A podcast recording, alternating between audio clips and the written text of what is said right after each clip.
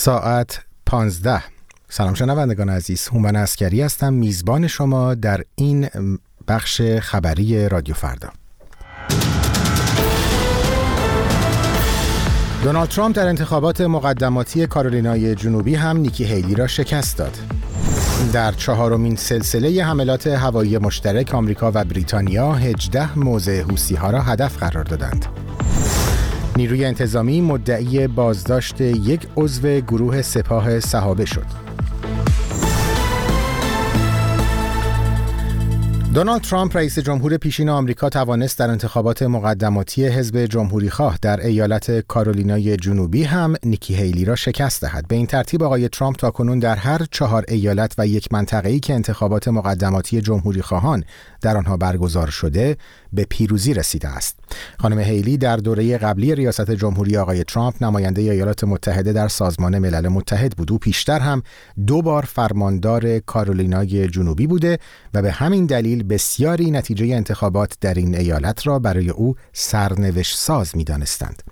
با وجود این شکست اما خانم هیلی تاکید کرد که به رقابتش ادامه خواهد داد. حدود ده روز دیگر در روزی که به سهشنبه بزرگ معروف است این انتخابات به طور همزمان در 15 ایالت دیگر هم برگزار خواهد شد. تابستان سال آینده نامزدهای نهایی هر دو حزب دموکرات و جمهوری خواه مشخص خواهند شد و در 15 آبان رقابت نهایی بین آنها برگزار خواهد شد. پنتاگون اعلام کرد که آمریکا و بریتانیا شامگاه شنبه در یک عملیات مشترک 18 موضع متعلق به های مورد حمایت ایران را هدف حملات هوایی قرار دادند. به گفته پنتاگون این سایت ها در هشت نقطه یمن قرار داشتند و شامل تأسیسات زیرزمینی مربوط به تسلیحات، موشک ها، رادارها و یک هلیکوپتر بودند. این چهارمین دور حملات مشترک آمریکا و بریتانیا علیه حوسی ها بود و با پشتیبانی شش کشور دیگر انجام شد. در همین حال فرماندهی مرکزی ایالات متحده سنتکام از سرنگون کردن یک موشک بالستیک حوسی ها بر فراز خلیج عدن خبر داد. بنابراین گزارش این موشک به سمت یک نفتکش آمریکایی شلیک شده بود و ناوشکن یو اس میسن آن را رهگیری و منهدم کرد. نیروی انتظامی جمهوری اسلامی می‌گوید فردی را به اتهام فعالیت در گروه سپاه صحابه بازداشت کرده است. سعید منتظر المهدی سخنگوی نیروی انتظامی از فرد بازداشت شده با نام اکرم لاهوری یاد کرد و اتهام او را تلاش برای بمبگذاری در یکی از شهرهای جنوبی ایران اعلام کرد.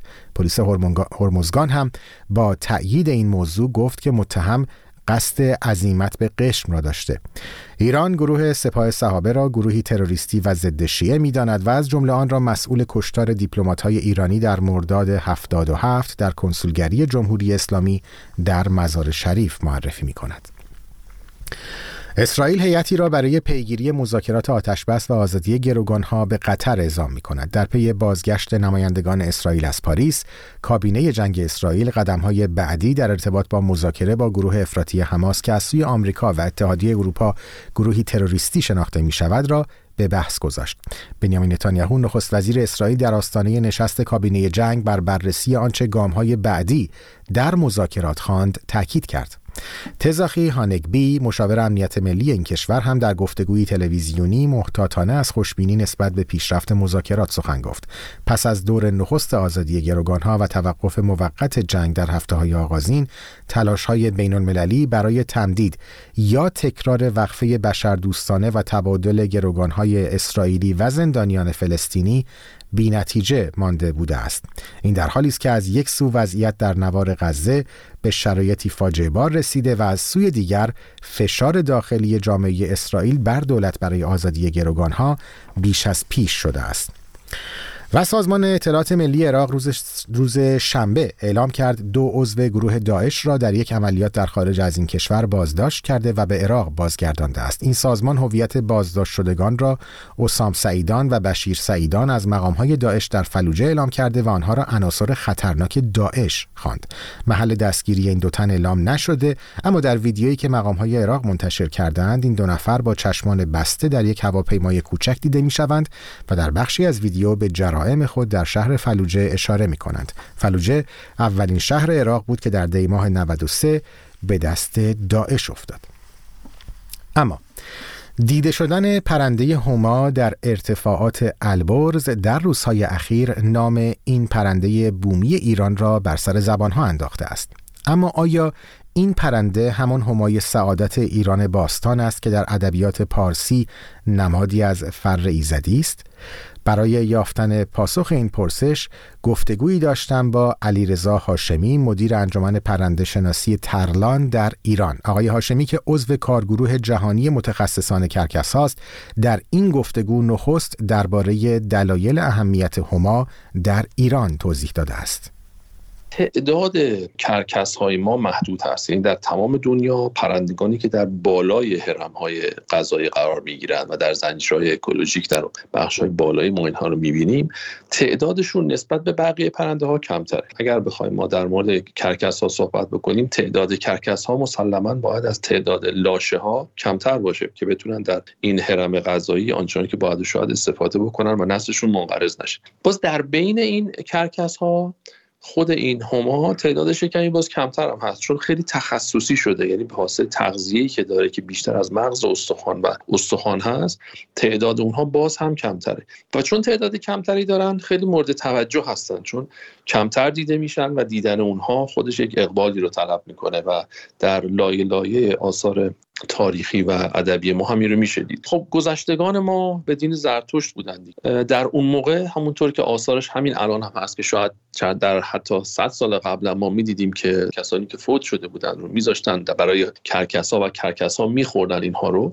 که آثارش رو هم‌اکنون هم توی اطراف یزد می‌بینیم که البته این سنت دیگه اجرا نمیشه. خب حالا تصور بکنید وقتی که یک جنازه اونجا هست تعداد زیادی کرکس میان ازش استفاده می‌کنن که معمولا کرکس معمولی و کرکس سیاه جمعیت غالب کرکس های کشور ما هستن. یه پرنده دیگه میاد از کرکس ها خیلی بزرگ رنگش به نارنجی می‌زنه. انگار یک شنل یک مشکی روی تنش داره که بالهاش باشه که خیلی با می‌کنه. ما هما رو به در زبان انگلیسی به کرکس ریشدار معروفه که یک ریش خیلی با ابهتی هم داره. این میاد میشینه. مثل کرکس های دیگه جنگ و دعوایی نداره برای خوردن غذا. یه کنار میشینه تا وقتی که این جسد از گوشت عاری میشه و میاد یه تکه استخوان رو بر میداره و می‌بره. کرکس ها از گوشت تغذیه می‌کنن و هما معمولا از مغز استخوان یعنی یک استخوانی رو بر میداره می‌بره در ارتفاع بالا رها می‌کنه میفته میشکنه و بعد از خرده های استخوان و مغز استخوان به عنوان غذا استفاده می‌کنه. حالا در اون فضایی که کرکس ها دارن از یک جسد تغذیه می‌کنن یک کرکسی با خیلی شمایل خاص میاد میشینه یه تکه استخوان بر میداره و میره. خب برای این خیلی درجات روحانی و عقاید خاص قائل بودن در اون زمان. یعنی می‌گفتن کسی که سایه هما به سرش بیفته رستگار میشه. یعنی جسدی که سایه پرنده به نام هما با این ابهت و با این شمایل بر سرش بیفته و بیاد و یک بخشی از این جسد رو با خودش ببره این به معنی رستگار شدنه این فرد هست. اگر درست متوجه شده باشم نقشی که هما در اون برج های خاموشان یا دخمه های زرتشتی داشته تاثیر داشته در دیدگاه مردمان ایران باستان در قبال این پرنده. یک سری پرنده های هم هست در سرستون های تخت جمشید که اون هم به هما معروفه ولی بیشتر مثل این که شیردال هست چون پیکره شیر داره. اون چه ارتباطی به این هما داره؟ فقط به کشور ما هم بر نمیگرده. وقتی برمیگردیم به مصر باستان هم ما می‌بینیم که از ترکیبی از پرندگان و یا بیشتر بگیم در انسان و حیوان یا پرنده و حیوانات دیگه استفاده می‌کنن. خیلی وقتا الهه یا اله های مختلفی بود یعنی خدایان اونها رو نمایان می‌کرده و خیلی وقتا نمادهایی بوده برای خیلی چیزها. اون سرستون هایی که ما می‌بینیم یا شیردالی که ما می‌بینیم هم همون چیزی هستش که اصطلاحا گریفان بهش میگن که ترکیبی از چند موجود یا حتی انسان و چند موجود هست. ولی اون سرستون تخت جمشید که به هما معروفه اون الهام گرفته شده از همین پرنده همای امروزیه یا عقاب یا پرنده دیگری است؟ این که ما پرنده افسانه ما هما رو با این هما بخوایم الان با هم تلفیق کنیم یک کمی بعضی وقتا شاید به مشکل بخوریم چون اونها بر اساس یک از باورهای ترکیبی از چند مورد رو داشتن. اما این رو می‌تونیم بگیم که از وقتی که هواپیمایی ملی کشور ایران. نام هما رو برای خودش برگزید. این پرنده با اون نماد و با این همای ما خیلی با هم تلفیق شدن که خیلی انتخاب واقعا زیبا و جالبی هم بوده. بله خب مخفف هواپیمایی ملی ایران که هما. شده هما. بله. بسیار هم زیبا. بله. و خب این با اون سرستون که اون هم حالا برگرفته است شاید بتونیم بگیم بخشی از پرندگان بوده که به صورت افسانه است. این تداعی ذهنی رو ایجاد می‌کنه که پس اون هم هماست.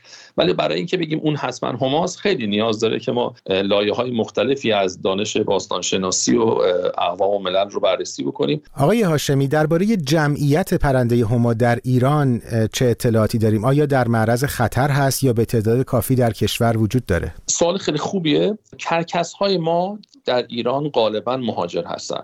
یعنی کرکس معمولی یا دال معمولی بگیم بهتره. دال سیاه و کرکس مصری یا کرکس کوچک باز بهتر اون رو ازش نام ببریم. این سه گونه که گونه های با تعداد زیاد کرکس در کشور ما هستن غالبا مهاجر هستن. گونه هما در کشور ما بومی هست یعنی مهاجرتی نداره و در رشته کوههای زاگرس و البرز به وفور ما می‌تونیم اونها رو ببینیم. به وفور مسلما مثل گنجشک و کلاغ و کبوتر نیست اما به نسبت کرکس ها و به نسبت حضور یک پرنده مثل هما جمعیت قابل قبولی رو داره. اما در کل دنیا و در ادامه در کشور ما کرکس ها در معرض تهدید بسیار جدی هستند مسمومیت ها میشه جزو اولین و مهمترین تهدید اونها در کل دنیا و از جمله در, در ایران که هم می‌تونن مستقیما پرنده رو از بین ببرن هم می‌تونن زادآوری پرنده رو مختل کنند خیلی از فلزات سنگین آثارش بر روی پرنده های مثل هما می‌تونه این باشه که پوسته تخم اونها نازک میشه و بعد کم کم باعث میشه که این زادآوری موفقی نداشته باشه. خب الان چند تا هما در ایران وجود داره؟ سرشماری مشخصی ازش وجود نداره در کشور ما اما می‌تونیم بگیم که وضعیت ما از خیلی از جای دنیا خوشبختانه تا الان بهتره اما تضمینی نیست که بهتر هم بمونه. ما باید سریعا کارهای پژوهشی رو شروع بکنیم. در اروپا که این پرنده هم پرنده هما وجود داره و گستردگی خوبی هم داره به شدت پروژه های حفاظتی رو شروع کردن و نیازمند این هستش که ما اول بدونیم وضعیت این گونه در ایران چطوری هست. صدای علیرضا هاشمی بود مدیر انجمن پرندهشناسی ترلان در ایران